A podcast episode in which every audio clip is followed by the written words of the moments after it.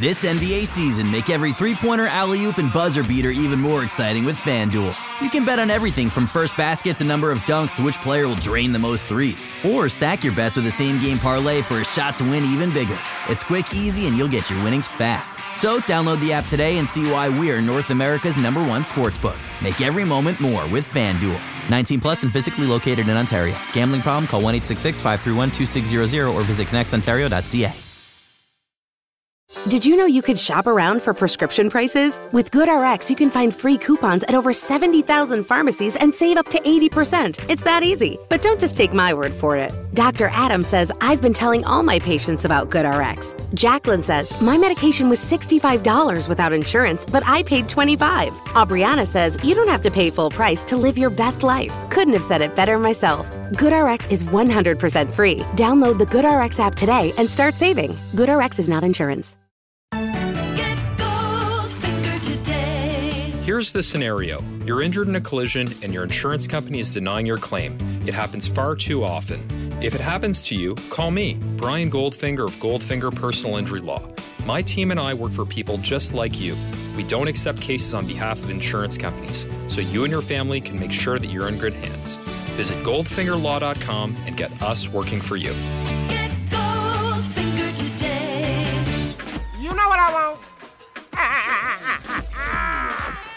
I want to talk to Sam.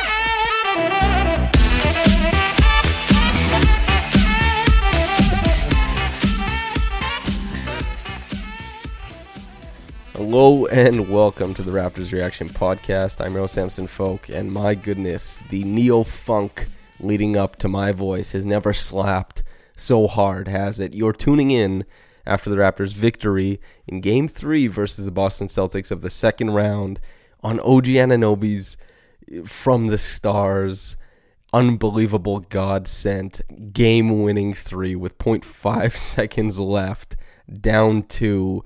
It looked like the Raptors were going to go down 0 3. We've seen this before, and OG, the most calm, composed, unflappable man, the ball falls into his hands, and rightfully so, showing no emotion. He goes straight up, hits the three, and calmly walks to his cohorts his acolytes, his teammates, his his peers, his colleagues who are all losing their collective minds and he goes in there and he had the audacity afterwards when he was being interviewed by a slew of reporters, some of which Blake Murphy, others among him, but being asked questions like, How did you feel? And of course, I've addressed this in my writing before. He loves the term, it's cool. So when asked, Hey, how did you feel about hitting that shot? Anybody else would be losing their mind, so ecstatic. OG says, It was cool.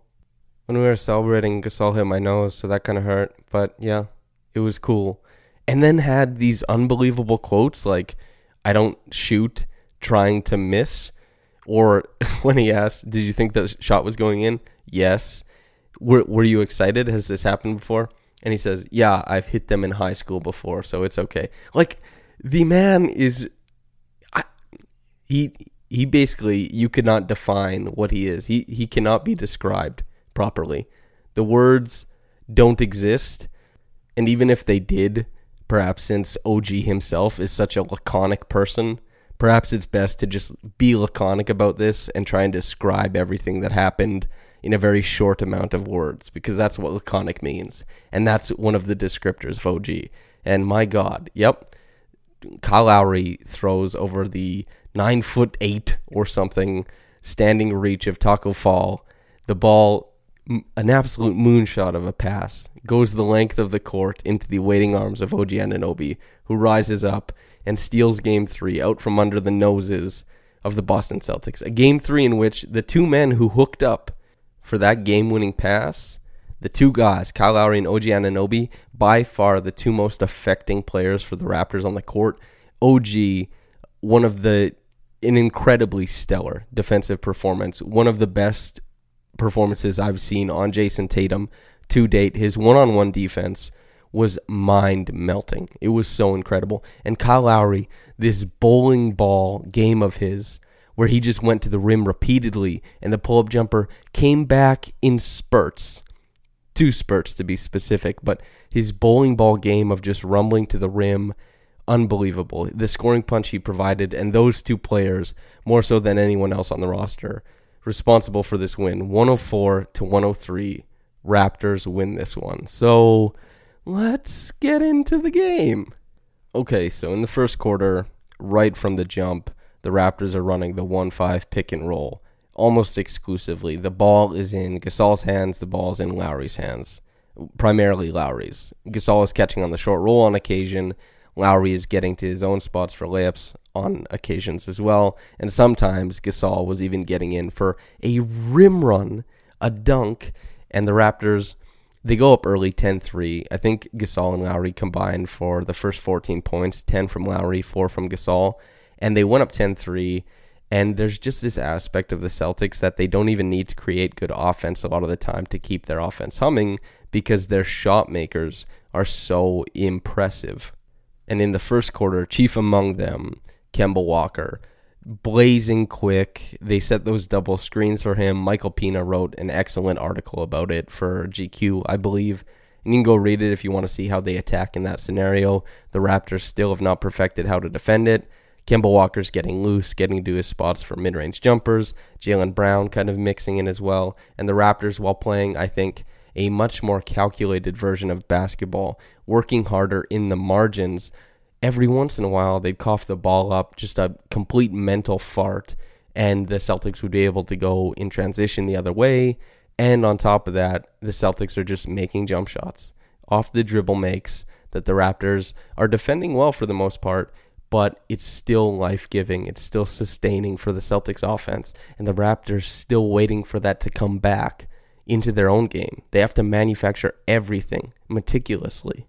They're trading buckets back and forth. The Raptors hard earned at the basket. The Celtics lackadaisical, one little screen action, pull up jumper type thing. And like credit to them. If you can make shots, be shot makers. If you can manufacture offense, manufacture offense. Watching the Raptors try and MacGyver this thing together like duct tape, bubblegum, chicken wire. They put it all together for this win. It's kind of miraculous to watch. And the Celtics just oozing talent at so many positions, walking up the court, hitting jumpers. And but also they they were about to go stagnant. They had Wanamaker, Grant Williams on the floor. I think also who else? Robert Williams checks in, and Norm Powell checked in as well. And my God, the dude three fouls right away sent the Celtics to the foul line for four free throws. Just an absolute mess. He looked so lackadaisical defending out there, jumping at everything, getting in real trouble for no reason. Like very low yield, low leverage situations. And he is jumping like it's he has to be James Harden blocking Luguentz Dort or something to to end the game. But so he got pulled right away, and uh, that obviously wasn't good. Pascal as well, super poor start to the game. He like he couldn't score. He had super poor decision making offensively. Defensively, he picked up three early fouls, and it was like, oh my god, what is happening, right? Because it seemed like he took a step in the right direction in game two. That wasn't the case early on. It did change later, though, but we'll get to that. OG and Kemba, they exchanged triples. Kemba's coming at the buzzer because what would this be, this series, if the Celtics weren't hitting buzzer beaters at the end of every quarter and if it wasn't Kemba Walker? I think that's his third in three games. I think he's hit a buzzer beater at the end of a quarter in every game so far. And I suppose, like, I shouldn't be complaining. The Raptors just hit a buzzer beating three, courtesy of the dude, the king, the lovable OG Anunoby but it's still a little bit vexing why they're able to just keep hitting these goddamn buzzer beating threes. But regardless, they go down 33 28 after the first quarter. OG immediately to start the second quarter cashes from downtown. A sign of things to come, as it were. The Raps doing a pretty good job keeping the Celtics at bay on offense, throwing zone at them, throwing man intermittently, and doing a pretty good job of mixing it up. OG still doing a fantastic job on Tatum when he's on, like if they're playing zone, typically he assumes part of the shell that's near Tatum. But if Tatum just completely moves to the other side of the floor, they're not going to completely cave the one part of the shell for him to get over there. But when they're playing man on man, terrific, very affecting defense on Tatum. But the thing is, the Raptors also slowing down a little bit offensively, still struggling from downtown, not able to create anything of merit for the most part, still relying heavily on OG as a catch and shoot guy, and obviously Kyle Lowry bowling ball on the way to the rim, throwing his butt into everybody, doing that great little move or that jump stop in the lane where he covers so much ground, uses his weight to bump the guy out, goes up for a layup. Great stuff, but pretty much all the Raptors had. And the thing is, this was followed by uncharacteristically, or perhaps for this series, characteristically sloppy play from the Raptors. Just little boneheaded moves that don't make any sense. It prompted a lot of people to, myself included, to be like, wow, the Raptors such a smart team playing really dumb right now. What's going on? And that's how I felt. That's how a lot of people felt. And I think correctly because the Raptors were largely disappointing at that point in time. Fred and Marcus Smart traded triples. Everybody kept humming along a little bit. But here's the thing, and just looking at my notes, I'm remembering, oh my God, Kemba hit another buzzer beater, and the Raptors were down 10 at halftime. And that's when it was kind of like, are we going to start doing eulogies? Are the Raptors done? 10 at halftime, when you're not scoring the ball well, that is an immense amount of points to come back from. If it was two to six points at halftime, and you're like, okay, the Raptors, you know, they play pretty well in the third quarter. They're going to be able to punch up. But in this series, where they haven't been able to create offense with that much regularity, you're kind of thinking, uh, maybe it's not going to happen. They're going to have to lock down on defense really hard. And typically, they have not been able to put the Celtics in in jail because their shot making kind of it's a get out of jail free card. They kind of pull it out whenever things get a little bit hairy for them. But they did that in the third quarter for a stretch. I think it was six possessions in a row that they didn't get anything. But the Raptors were given life by way of some shooting from Fred, some shooting from Kyle, and enter Enes Kanter. For some reason, the Raptors. Well, here's the reason. I'll I'll spell it out. It, for I don't know why Marcus or sorry Marcus Smart. I don't know why Brad Stevens did this. It doesn't make a lick of sense to me. The Raptors started mixing the zone and the man really well, and they had a really great stretch where they were playing zone defense. So I think Brad Stevens thought I'm gonna put Kanter in there. He'll be able to rebound really well against his own defense, and he'll be able to find room inside. And he scored four points right away, to his credit. But here's the thing Kanter got absolutely obliterated on defense. I mean, the Raptors hunted him out every single possession to great success. They got back into the game and took the lead in that stretch when Kanter was there. It was not, it just didn't seem like a good idea. It seemed like that might have been where the, the Celtics gave up the game. It was just a very tough decision, especially when Robert Williams was playing so well. I've been really impressed with Williams' performances in this series. He was a plus three, Kanter a minus four.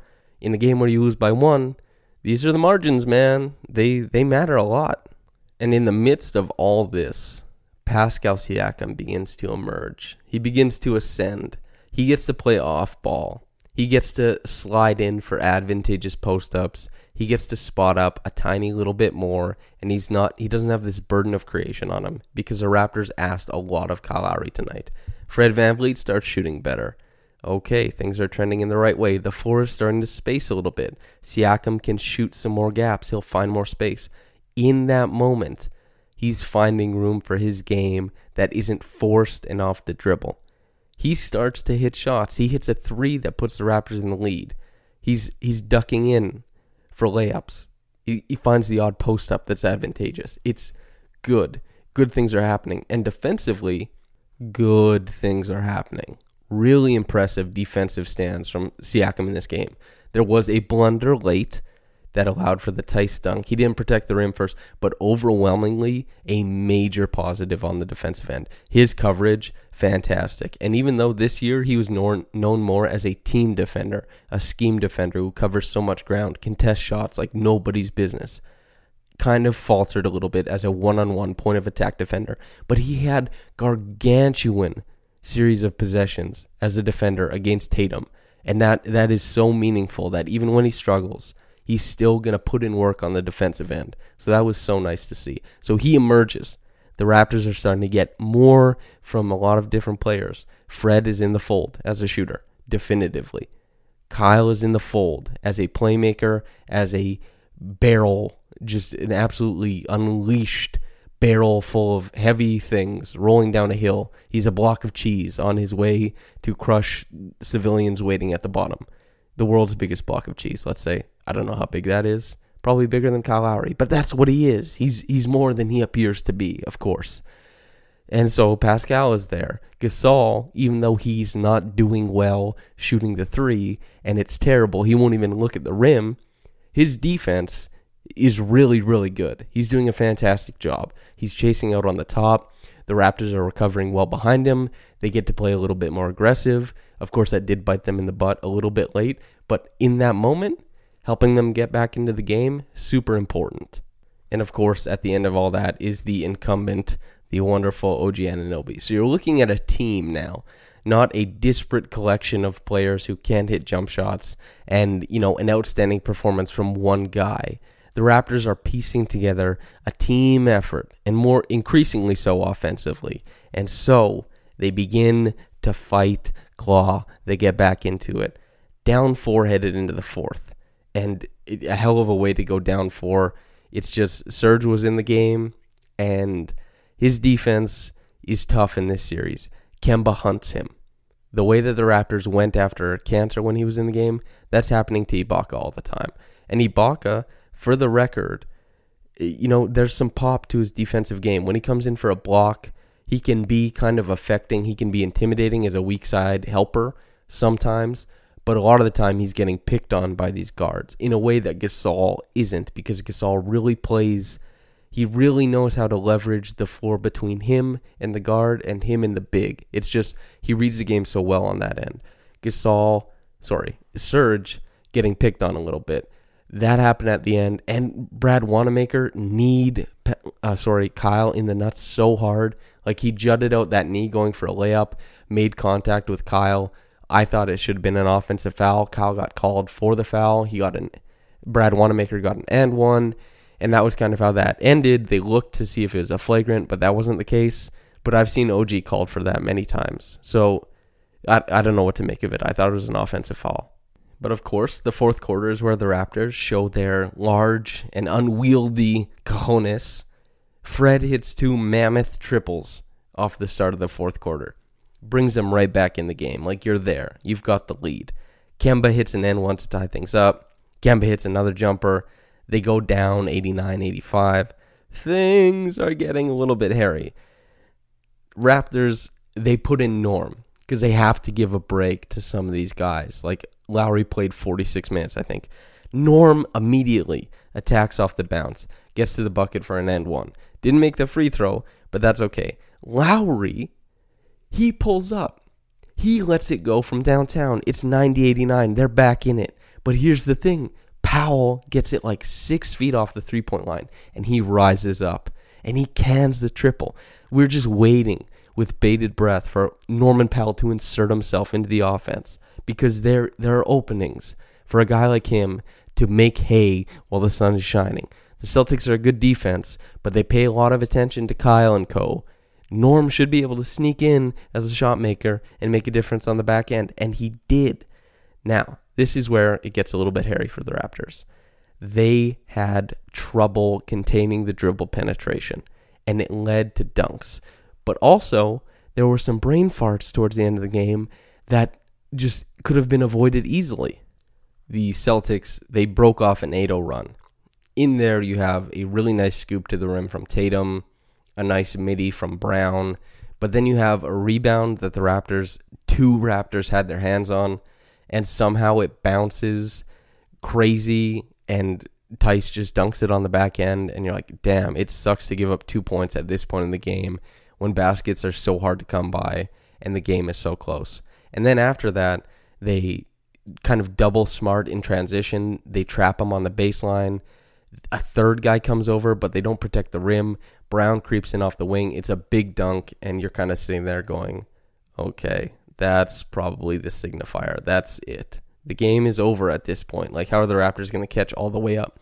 But here's the thing never underestimate the heart of a champion. Kyle Lowry bowling balls to the rim on back to back possessions. And then Siakam has an all star, all NBA level defensive possession against Tatum. He throws up an air ball. The Raptors have life. They have a two for one opportunity. I think there's 35 seconds left. And they try to make it happen. They miss the shot. But here's the thing they get a defensive stop, and Van, VanVleet gets to the rim for a layup, a, a circus layup, an incredibly impressive finish to bring us even at 101. And that's when we're like, okay, the Celtics have to score. And so the Raptors, they remember what happened in game two. They remember the step back from Kemba. They don't want that this time. Marc isn't fouled out this time. So they're going to be really aggressive in how they play it.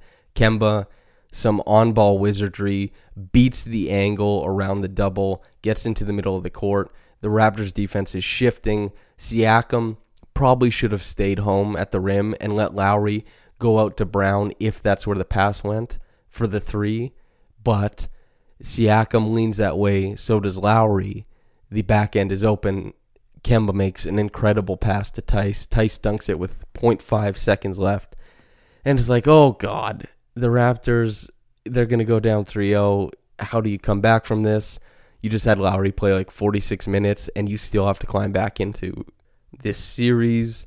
And one you're down 3 0, you have to win four games in a row now. That's, man, that's really tough. That's incredibly tough.